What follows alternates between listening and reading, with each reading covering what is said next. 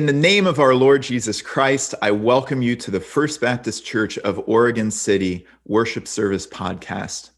Out of a desire to love our neighbors well, to care for the most vulnerable among us, and to lighten the burden on our community's healthcare workers, we have continued to suspend in person worship services for the time being and instead are worshiping via podcast. We know that. Uh, that this is not the way that any, any of us had envisioned um, worshiping in any time in our lives. But the comfort that we can take is that God redeems time. That this time that we we feel like we are missing out on uh, seeing each other and worshiping together will be redeemed by the Lord, whether in this life or, or the age to come all time is redeemed by God. And when we worship, whether it's through podcast, whether it's through two or three followers of Jesus getting together over the phone or over Zoom uh, to pray and to, to share what God's doing in their lives, we are united by the Holy Spirit. It's the Holy Spirit that we worship through when we're in person and it's the Holy Spirit that we worship through uh, via podcast or any other way. and as we sing and pray and hear scripture and proclaim scripture and celebrate the Lord's table together this morning, I pray that you would have a, a real sense of the power of the Holy Spirit present with you, reminding you of what Jesus Christ has told us. And because that's what Jesus says the Holy Spirit does is the Holy Spirit reminds us of all the things that Jesus says. And one of the things that Jesus says is, I am with you always, even to the end of this age. And that's a comfort that we can all give ourselves. Right now in Oregon, the amount of daylight is low and the gray skies are closing in. And all of that in, a, in any time, in any year, causes people some problems. Um, there's such a thing as seasonal affective disorder, where uh, the low light of of winter time and the, the gray skies can can really bring a darkness to people. And when you add on to that all of the stresses of our our current human condition, uh, it can be a lot for people to bear. Uh, and this morning, I just wanted to remind us all that God shows us grace and mercy every day. Uh, Lamentations, one of the, uh, the most mournful books of Scripture, even takes the time to say that the Lord's mercies are new every morning, and great is the faithfulness of God. And so today I want to remind you that God is gracious and merciful to us. God's love never fails. Sometimes we have to remind ourselves of that sometimes we have to take a minute and remind ourselves that we are loved unconditionally, that there is nothing that we can do to earn God's grace, and there is nothing that we can do to lose it. And that this grace and mercy and love of God carries us through even in the darkest times. And as we remind ourselves of that, we start to see opportunities to remind other people of that. And as you are on the phone with people, as you are um, talking with people, texting with people, if you know somebody who struggles this time of year anyway, get in touch with them. Remind them how much they are loved um, by a God who created us and loves us unconditionally. And then we, as God's people, are to be the ones who are introducing our whole world to the grace and mercy and love of God shown through Jesus Christ. Every action we take needs to look like that love reflected into our world, regardless of, of who that person is, what value our society places on them, no matter what their skin color or gender. We love people with the grace and mercy and love of Jesus Christ unconditionally that by our witness to God's love in the world, that the world might come back to God. Because this is the good news of the gospel. So be attentive to one another uh, right now at this kind of difficult time of, of the year and in this difficult time in the human condition. Just a few announcements for us this morning. Uh, today, if you are listening to this before 11:30 a.m. Pacific time on the 17th of January 2021, we will be having curbside communion. Uh, that is where on the 9th Avenue side of um, of the church, the church is at 9th and John Adams, and on the 9th Avenue side is where we'll have curbside communion. You'll see orange pylons with signs that say curbside communion and a, a, big blue covering. Rain or shine, we will be out there. As long as there is not ice on the hills, uh, we will be uh, safely huddled under the uh, six feet apart underneath the blue tarp. And you pull your car up. You do not get out of your car. So even if it's raining, you're not going to get wet and you won't melt. Um, and we will serve you uh, communion through your window. And you can use the little communion cups that we have uh, that have a, a, little wafer and a little sip of grape juice. Um, but it doesn't taste great. I'll, I'll, be right up front about that. It, it is not, you, this is not for flavor. This is, um, yeah. So you might want to bring, I don't know, a cookie and a cup of coffee, uh, a donut and a cup of coffee, um, juice and a carrot stick if you're trying to eat healthy. Um, and uh, come and celebrate the Lord's table with us uh, at the curbside uh, of 9th, 9th Avenue uh, at our church. We'll be doing that today, January 17th, 2021, from 11:30 a.m. to 12:30 p.m uh, at the church. Uh, if you're listening to this another time, well, there's another one coming around next month. There will not be Zoom coffee hour this morning because of curbside communion. So we'll pick that back up next week. And in two weeks, on January 31st, will be uh, Zoom coffee hour at 11:30, and then at noon will be our church annual meeting, where we will be voting on our new slate of officers and our 2021 budget. Uh, that has been sent out in the mail, and we uh, hope that you got it uh, yesterday. But if you have not gotten it yet and you would like to receive a copy, email baptist.church at comcast.net, and we will be happy to send that out to you. We hope and pray that as we worship together through podcast, that we would be worshiping together through the Holy Spirit and that we would have in mind the unity of the body of Christ that makes up our church, the churches in Oregon City, the churches in Oregon, the United States, and around the world, people who call upon the name of the Lord and are lifting up the best of our earthly praises to our Heavenly Father who loves us and cares for us. Today, I would like to pray a prayer of encouragement because much is happening in our lives, our country, and in the world that is causing much uncertainty. So let's come before the Lord in prayer. Father, this is the day you have made. We will rejoice and be glad in it. You promised your beloved rest between your shoulders. You are ever close to us, Father. We can do all things through you for you are the source of our strength. Let all we do honor you, Father, as you encourage us. Let us be an encouragement to those around us.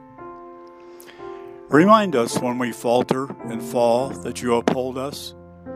Your merciful hand has purposed our lives, and we cannot outrun your love or free gift of salvation by Jesus' sacrifice for us. Father, we weave our stories throughout ancient history and onto tomorrow. You number our days and surround us with your love. When we are down, send your Holy Spirit to remind us of your loving kindness. There is much to fear and be frustrated about in this life on earth. There are grave injustice, oppression, and unfairness everywhere we look. disastrous weather events, and horrific acts of violence. We fear, we fear losing our lives and our loved ones, disease and disaster. We lift our church members as well as those friends, family, and acquaintances who are battling disease and sickness. We know, Father, you see their discouragement and fear as they face possibly an uncertain future. We also know that you love them, and through it all, you are their comforter. In your word, we are upheld, and in your arms, we throw our anxieties and find safety and protection. When the world seems to press into our lives harder than we can bear, we know we are never holding on alone. You remind us to be strong and courageous, to rely on you for strength and not to fear. You promise to strengthen us and uphold us. Through every heartache and conflict, continue to broadcast the truth of your word into our hearts. Encourage us, Father, always. Help us to navigate the tricky water of relationships on this earth and hurdle the stumbling blocks the enemy lines our daily paths with. We know in this world we will have trouble, but we do not want to let it steal our joy. For you have overcome the world. Through though it can be hard and discouraging, let us take heart in your truth. Squash every distorted thought and lie with the encouraging words of Christ. Come to me, all who labor and are heavy laden, and I will give you rest. King David stated, The Lord is my light and my salvation. Whom shall I fear? The Lord is the stronghold of my life. Of whom shall I be afraid? He and so many other biblical hallmarks have left their legacies of your encouraging word despite their sins and shortcomings. Let us fall in their footsteps, Father, following you despite our imperfections. Adjust our expectations through your perspective. Bless our pastor today as he brings us a message of living for Jesus. Open our hearts and our ears to receive his words, and may our podcast be a blessing to all that hear it. Lord, I implore you to help us to keep getting up, to keep following you, to keep hoping, and holding onto the joy and peace Jesus died to give us. He is our source of encouragement. In Jesus' name, amen.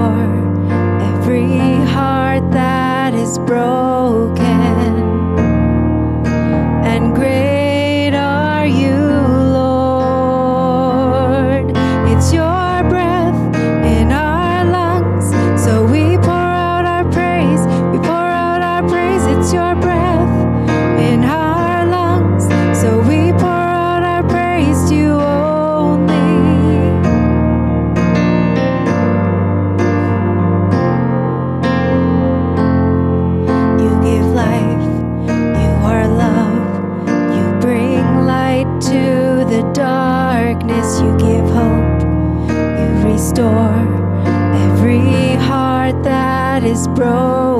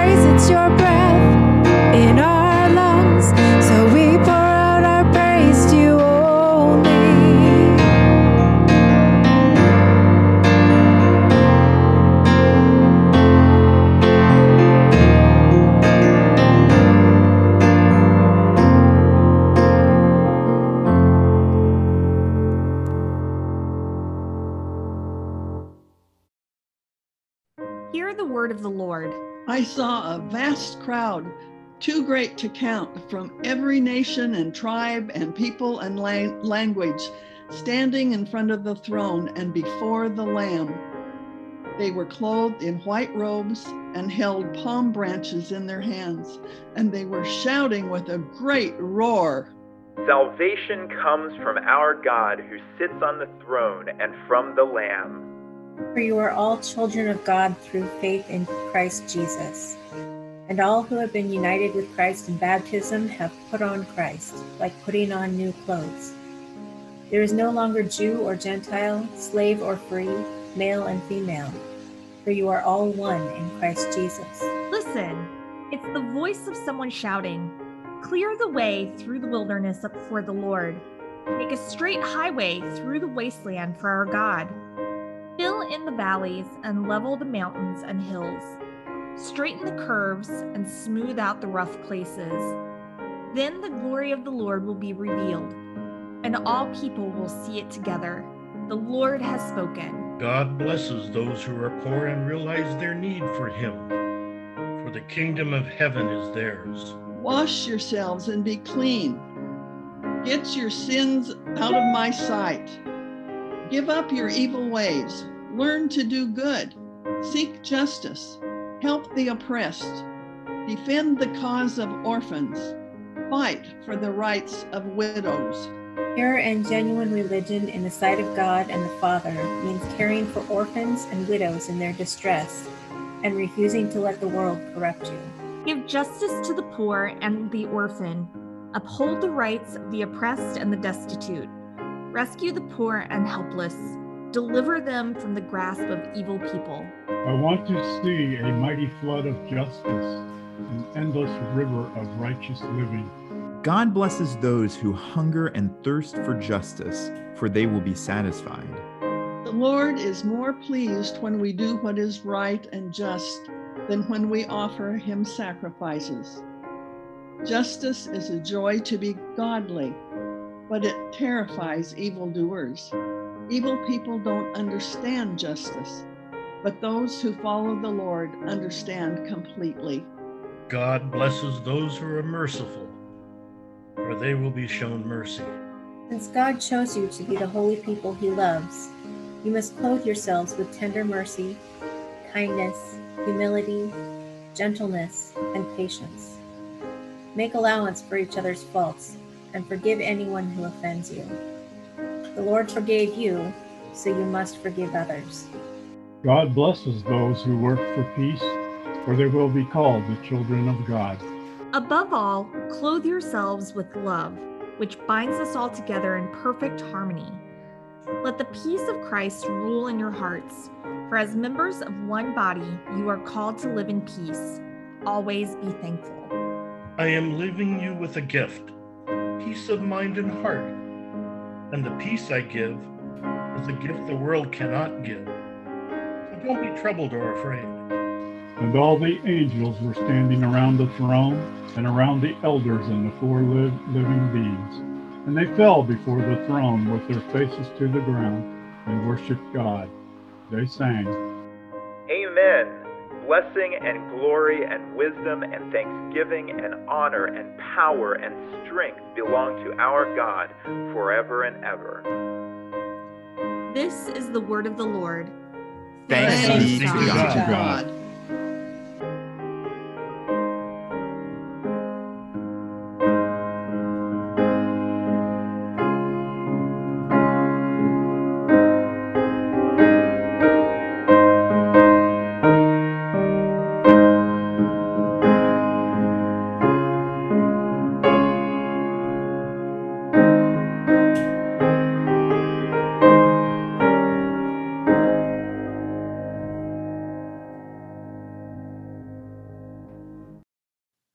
Our scripture for this morning comes to us from the book of Mark, chapter 8, verses 27 through 38, and chapter 9, verse 1. It's all one narrative, um, but the last verse, for unexplained reasons, is in chapter 9. So here is Mark 8, 27 through 9, 1, and I will be reading from the New Living Translation. Jesus and his disciples left Galilee and went up to the villages near Caesarea Philippi. As they were walking along, Jesus asked them, Who do people say I am? Well, they replied, Some say John the Baptist, some say Elijah, and others say you're one of the prophets. Then he asked them, But who do you say I am? Peter replied, You are the Messiah. But Jesus warned them not to tell anyone about him. Then Jesus began to tell them that the Son of Man must suffer many terrible things and be rejected by the elders, the leading priests, and the teachers of religious law. He would be killed, but three days later he would rise from the dead. As he talked about this openly with his disciples, Peter took him aside and began to reprimand him for saying such things. Jesus turned around and looked at his disciples, then reprimanded Peter. Get away from me, Satan, he said. You are seeing things merely from a human point of view, not from God's. Then, calling the crowd to join his disciples, he said, If any of you wants to be my follower, you must turn from your selfish ways, take up your cross, and follow me. If you try to hang on to your life, you will lose it. But if you give up your life for my sake and for the sake of the good news, you will save it. And what do you benefit if you gain the whole world but lose your own soul? Is anything worth more than your soul? If anyone is ashamed of me and my message in these adulterous and sinful days, the Son of Man will be ashamed of that person when he returns in the glory of his Father with the holy angels. Jesus went on to say, I tell you the truth. Some standing here right now will not die before they see the kingdom of God arrive in great power. This is the word of the Lord. Thanks be to God.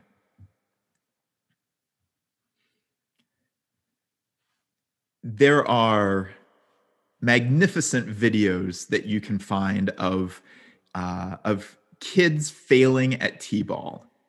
And I'm not a terrible person, but it is so funny to watch kids failing at t-ball. T-ball is that that uh, that way that that kids learn to play baseball or softball, and they have the the thing that sits on home plate, and it has a a pole that comes up, and the ball sits on top. And so the you know the the video is inevitably uh, you know one kid will go up and and swing and smack the ball and and run to first base, and then the next kid comes up, and uh, the kid comes, you know, goes waddling up there really confidently. He gets ready and he swings, and the ball goes like two feet in front of the tee. And then as as the little guy is or, or girl is is running towards first base, they trip over their own feet. They fall face first, and in in the the good ones, the ones that, that are heartwarming, they get back up laughing and run to first base. Um, worst case scenario, they they go crying off the the field. and then I feel bad for laughing at these videos. And what are you going to do? Sometimes I feel like I am both the kid who uh, smacks the ball off the tee and the kid who trips over himself uh, running to first base. I can be both of those people on the same day. The guy who gets it very right who who knows the right things to do and say and who feels like I'm a really faithful follower of Jesus and a competent human being and a loving husband. And then in the same day sometimes in the same hour I can trip over my own feet. I can do something that's so magnificently inept I can stick my foot in my mouth and with with Katie or with friends or or with anybody else and just end up falling flat on my face. In that way, I relate to Peter. Peter is the impulsive disciple. Peter is the is one of the first disciples to follow Jesus. Um, he is he is one of the people who um, actually right after this passage uh, a week's time passes, and Jesus takes Peter, James, and John uh, up to experience the transfiguration, where they get to see Jesus in all of his divine glory. Um, and Peter gets to be there. But later on, Peter goes shooting off his mouth and says the wrong thing and, and just gets a little excited and carry away.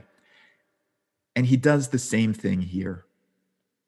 And and Peter vows that he'll follow Jesus to the end and then denies ever knowing Jesus, not once, not twice, but three strikes, and he's out. And and he feels terrible about it and he goes away weeping bitterly. And then when they hear Jesus has risen, he loses a foot race to John uh, and John gets to the tomb first. And so Peter can't even get that right. Um, and in the, the way of being slow, I also relate to Peter that way. Uh, I'm not going to win any foot races, trust me. Peter is that impulsive disciple who speaks first and thinks later. And in this passage, what we see is Peter having a remarkable moment of clarity. Jesus has asked his disciples, Who do people say that I am? You know, what's the consensus? What's, what's the word on the street? Uh, and then he challenges them, Who do you say that I am? And when he, he hears the, the response from the word on the street, some people think that he's John the Baptist, some think Elijah, and some think one of the other prophets. And so they're saying that Jesus is no different than this guy who just came and has been beheaded. That, or they say that he's like somebody from the distant past who uh, God had taken up to heaven in uh, a whirlwind of fire. And then anywhere in any of the other prophets, you know, whether it was Amos uh, or Micah or Zechariah or Isaiah, that he was somebody who was just coming with the voice of God, not the identity of God. And Jesus says, Well, who do you say that I am? And Peter jumps in with the Messiah. Now, to claim that Jesus was the Messiah is not to make a claim of divinity, uh, and definitely not to say that Jesus is the second person of the Trinity. He is, but that's not what Peter is saying here. Peter is saying that Jesus is the Messiah, and that came with a particular set of expectations. It came with the expectation that he was going to rescue God's people. Uh, they were under the rule, the cruel rule of the Romans, and that Jesus would overthrow Roman rule, that Jesus would purify the temple and bring, or the Messiah rather, would purify the temple and bring back true worship of the living God, and that Jesus would, the Messiah would establish the justice and peace of God over all the people, and that God would reign over the people, um, and all of the other peoples of the earth would come to worship um, and see the greatness of the God of the Israelites. That was what Peter meant when he said the Messiah. It was not as much a claim of divinity as much as it was acknowledging that Jesus is going to be this person that brings rescue to God's people. They said this while they were near the village of Caesarea Philippi. And Herod the Great, as we as we mentioned last week, Herod the Great uh, had no claim to being the king, but yet he was because he was a convenient person for Rome to put in charge. And to make sure that he stayed in Rome's good graces, he built up a town.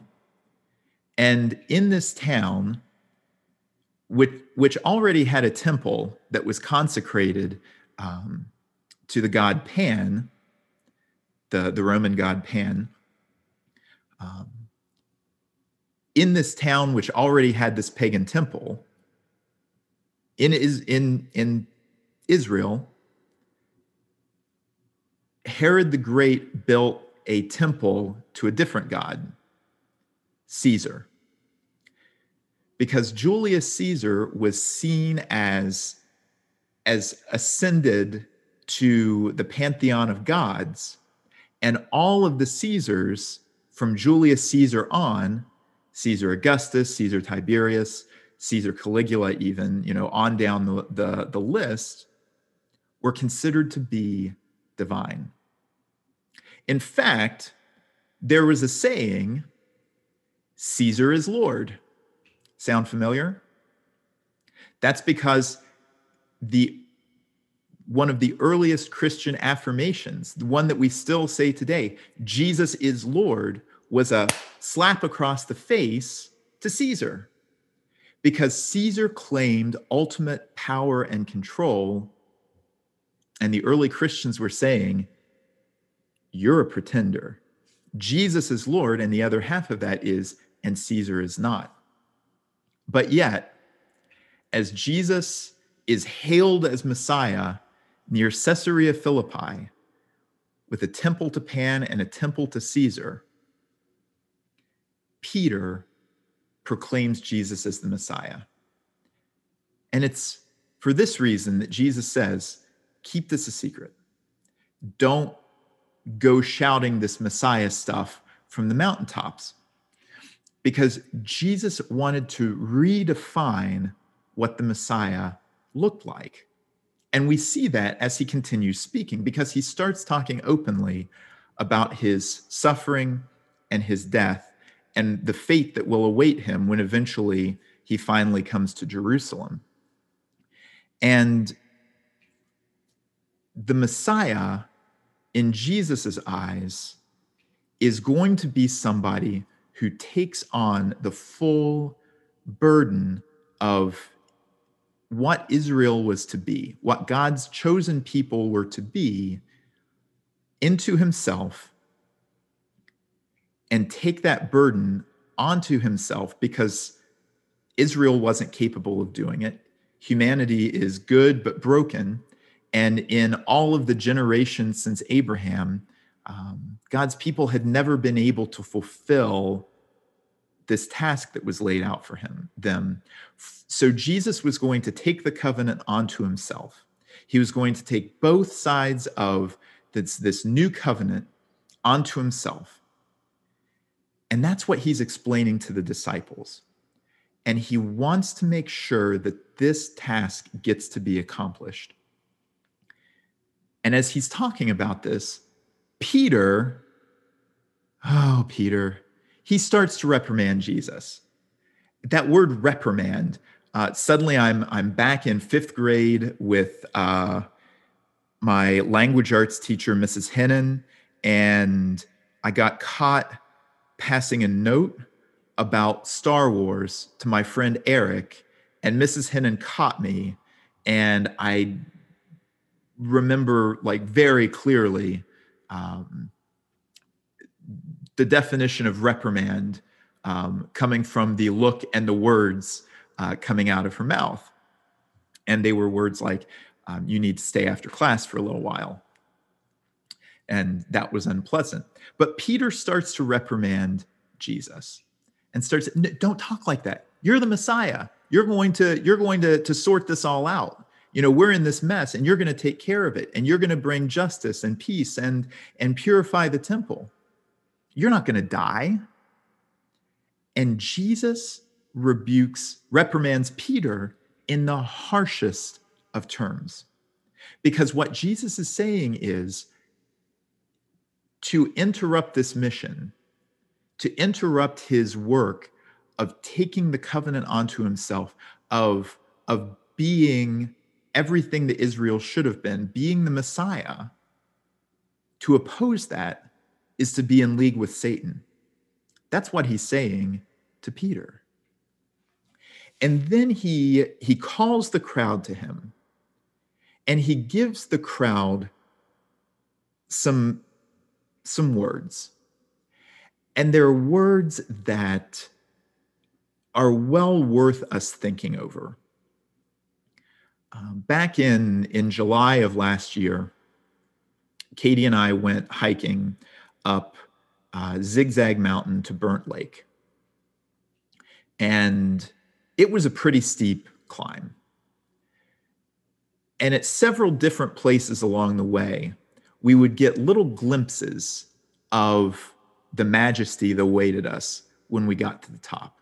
I remember there was one place that we were particularly particularly tired and we stopped for a water break and you could look out and see um, you could see the the base of Mount Hood while the the clouds were obscuring the peak. You could see the whole valley below. You could see where we had come from.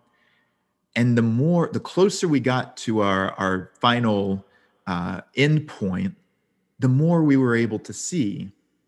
And if we had finished going the rest of the way up Zigzag Mountain, um, we would have been able to see so much more. And this is that sort of moment in Scripture where if we take the time to get through these words and to really pay attention and work on these words, it really gives us a remarkable view of what our lives look like when they're lived for Jesus. Because what Jesus is telling us is that if we're living for Him, if we want to follow in His footsteps, then our lives will look like lives of people on a cross. Uh, there's a word, cruciform, uh, and it means cross shaped. That's all it means cross shaped, cruciform. And that's the way our lives are to be as we as we hear the words of Jesus here. It was 2017 and I had led a, a small group mission trip to West Virginia, familiar, and it was uh, to a town near where I had gone to college, and I had friends there. Um, my friend James Asbury pastors a church in, in the town of Kenova, and that's where we were. And there was a uh, a recovery house for people who were on their way uh, to healing from addiction. Mostly it was addiction to meth. Uh, it's a big problem in, in that area meth, heroin, the, the whole lot of it. And the leader of the house, we had had organized a, a, car wash to help them raise money to to keep the the mission and the work of the house going and we were were helping out with that car wash and there was this, a lull in things and he was talking to a group of our, our students, and he said this, and I'll never forget it. He said, the key to recovery is living it every day. The key to recovery is every day waking up and deciding to live the recovery lifestyle. It's waking up every morning and deciding that you're going to be in recovery, not that you're going to go back to addiction. And when I, I heard those words, suddenly this passage made sense to me. Jesus is calling on us to turn from our selfish ways, first and foremost. We are very good at looking out for ourselves, first and foremost. We want to make sure that we're taken care of. And there's an altruistic, there's a good, a positive way to take care of yourself. Um, because if we are tired, if we are hungry, if we are lonely, if we are um, not taking care of ourselves well, then our ability to love and serve Jesus is going to be hindered. There are things that I do that are good for my physical health. Um, I put on my mask and go on walks um, fairly regularly, at least every Monday. I go for a nice long walk. Um, and I, I listen to good music and and I, I pray and I ask God to, to speak to me. And those walks have become a really special time for me. Um, and that's taking care of myself. That's a good thing for me to do. Um, it's good for my physical health, it's good for my mental health. And as they say when you're hearing the airline flight attendant video uh, or the air the airline attendant speaking, um, put on your mask before you help somebody on with their mask. Make sure that you're healthy and well before you help somebody else. But we also have ways where we are selfish, where we want the best for us. We want the best for me first and foremost. If it inconveniences me, then I don't want to do it. And we all have our moments um, it's something that we work on day by day and we do that ourselves. We do that as a as a group as a body of christ because we too as as groups of people can be selfish. We can be selfish and tribal and territorial. And jesus is saying if you want to follow me give that up. Put that down. And there are ways that we are particularly selfish. There are ways that we are particularly uh, bad about looking out for number one. And that has to be crucified. That has to go to the cross. And when Jesus says, You must take up your cross and follow me, it's a statement of, I'm going to the cross. I'm going to the cross myself. And you have to go to the cross with me. Is Christianity a call to new life in Jesus? Yes, that's the good news of the gospel. Is new life in Jesus Christ, renewal in Jesus Christ, that through the death, resurrection and ascension of Jesus that God is has redeemed and is renewing the world. But it's also a call to come and die. Because we are all we're all taken by the ways of this world. We all have the, the ways of this world that, that we're brought up in, that we're trained in, that we're, we're formed in. We're formed by, by advertising, and we're formed now by social media, and we're formed by things that are good and things that are, are not so good. We're formed by things that, that point us more towards a Christ like life but there's also the way of this world that that explicitly says look out for number 1 if it's going to benefit you do that at anybody else's expense. We have taken uh, we have taken the idea of individual freedom and set it above the idea of being called to crucify our selfish desires as followers of Jesus, we take our, our selfishness, we take our sinfulness, we take even those sins that we love to cling to, and we let Jesus take them. We crucify them. And we choose to do this day after day after day. Every day, we wake up and we choose to put aside our selfish desires.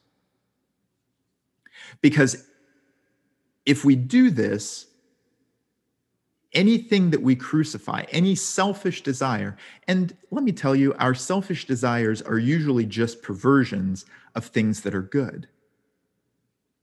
If you look at anything that is, is sinful and broken, it's a perversion of something good that God has given us. We have a, a desire for uh, to to love and be loved, but when we we fill that desire to be loved with the desire for things or the desire to love somebody who belong who is in a covenanted relationship with somebody else that's when we get into trouble. Um, God made sex to be a good thing between uh, between two people who are in a covenantal marriage. But when we look at lust and when we look at um, at adultery and and so many other things in in that vein, that good gift from God gets perverted and twisted and becomes kind of a horror show um, with, with very little left of the good gift in it. And so, by laying those things down and crucifying those things and dying to those things, Jesus can bring new life through his resurrection. We're not there yet in, in this scripture passage, but we know that's coming. But Jesus says, bring those things take up your cross to die to those things. Because we can hang on to our selfish lives. We can live the ways of the world, but it's not going to get us anywhere in the kingdom. We can confess Jesus all we want to. We can say, Jesus is Messiah. We can say Jesus is my homeboy. We can say Jesus is my BFF. But if we're not taking up this call to die to our wicked ways,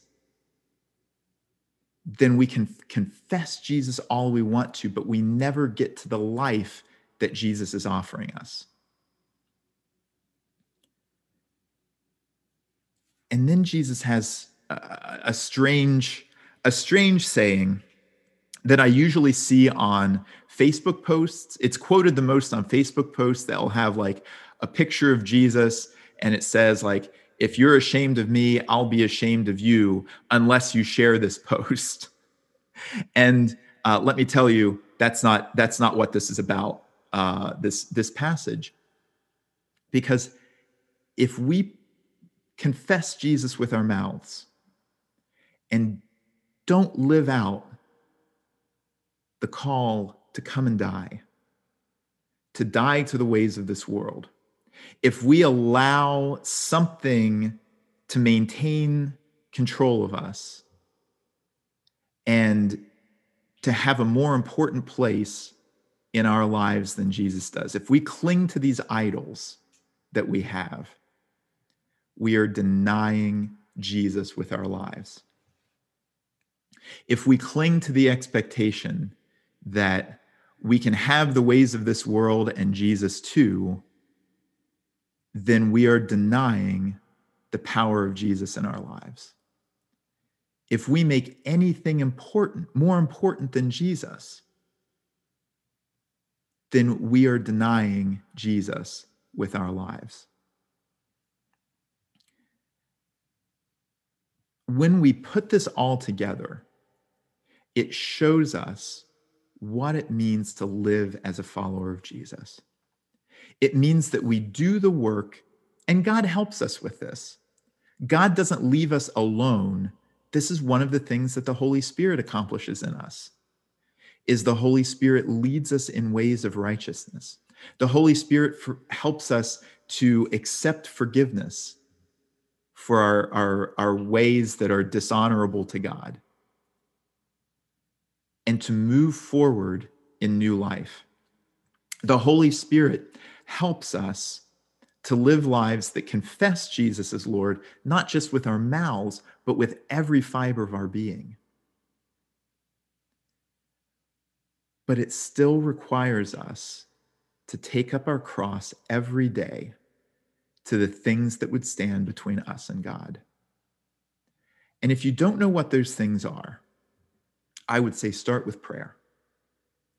Start with prayer and, and ask God to reveal those things that are standing in the way of fully confessing Jesus Christ with your life. And then look at your relationships. Where are your, your interpersonal relationships healthy? Where are they unhealthy? Um, where is there where is there conflict? Where is there a lack of peace? And and ask God to, to show you brokenness in your life and how you can lay down your selfishness, how you can crucify whatever's breaking these relationships. Because what God wants for us is He wants us. He wants us to love Him and worship Him with our whole heart.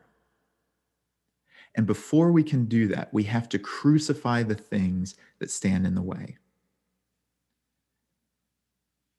Ultimately, we can't do this work on our own.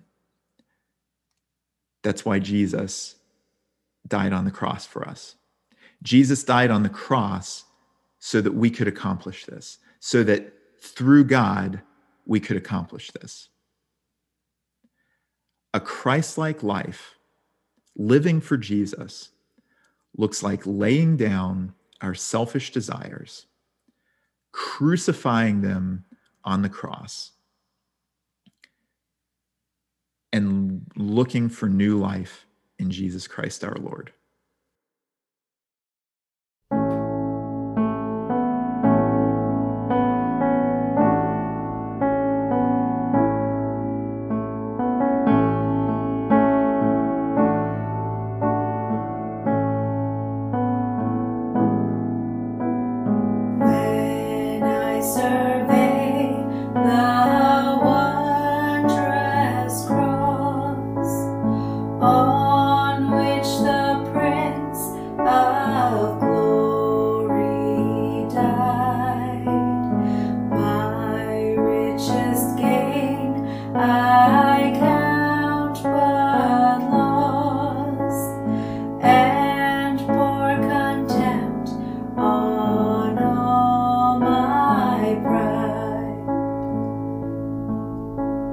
See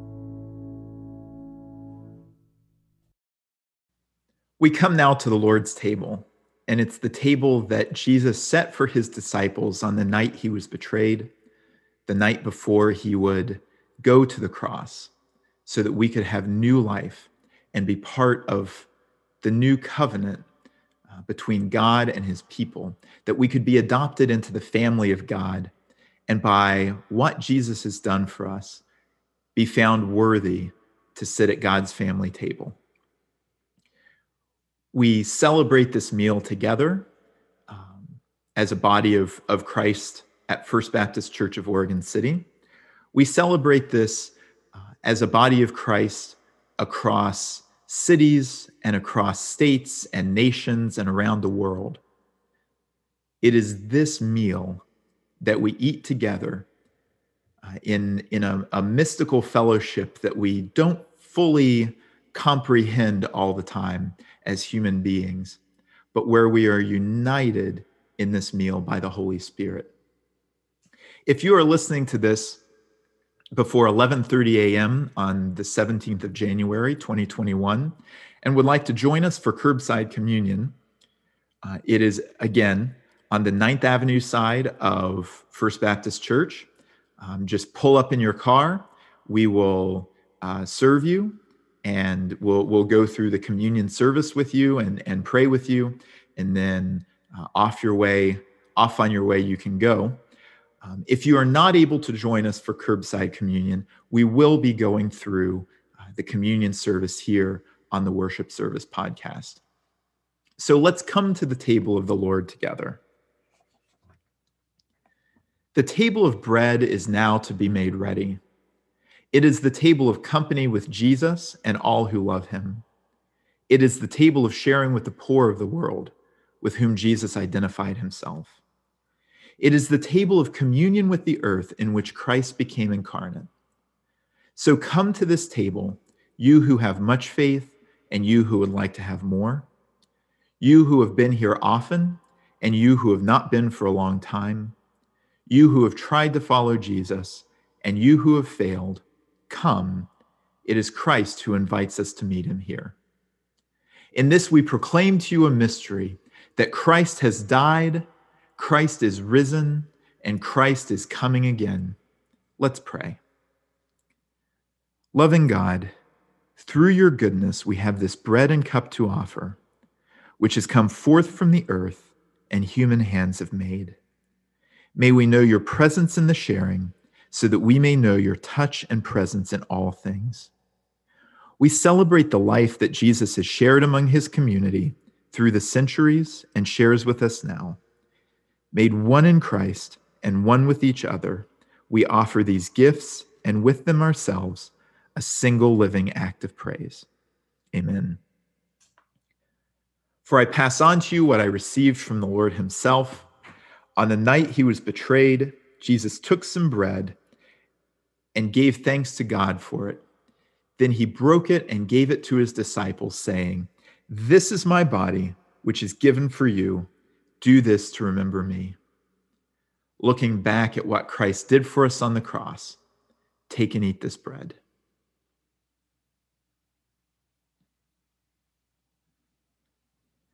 In the same way, he took the cup of wine after supper, saying, This cup is the new covenant between God and his people, an agreement confirmed in my blood.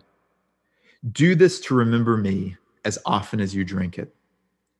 Looking back at what Christ did for us on the cross, and looking forward to the time when we will drink it anew with Jesus in the age to come, take and drink.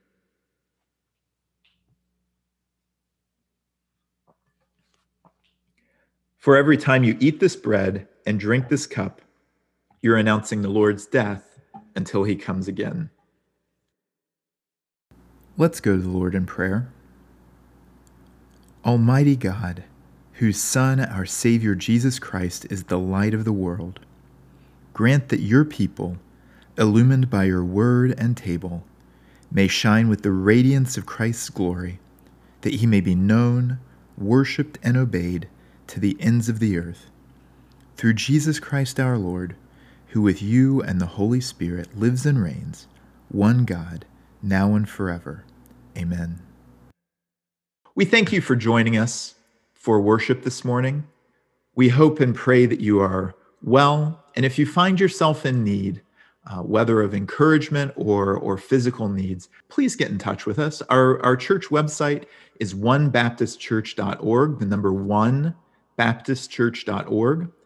Uh, you can also email us at baptist.church at comcast.net so we can reach out to you in the name of Jesus Christ. I'd like to thank Jeannie Vance for our prelude this morning. I'd like to thank Melissa Mellinger, our Director of Worship and Youth, for leading us in song. I'd like to thank Jim Leatherman, our church moderator, for leading us in prayer this morning. I'd like to thank Katie Witham uh, for leading the First Baptist Church readers in our creative scripture reading. And I'd like to thank Gary and Doreen Hunley, our audio engineers, for making everything sound good. And remember, love God, love your neighbor, wear your mask, and wash your hands.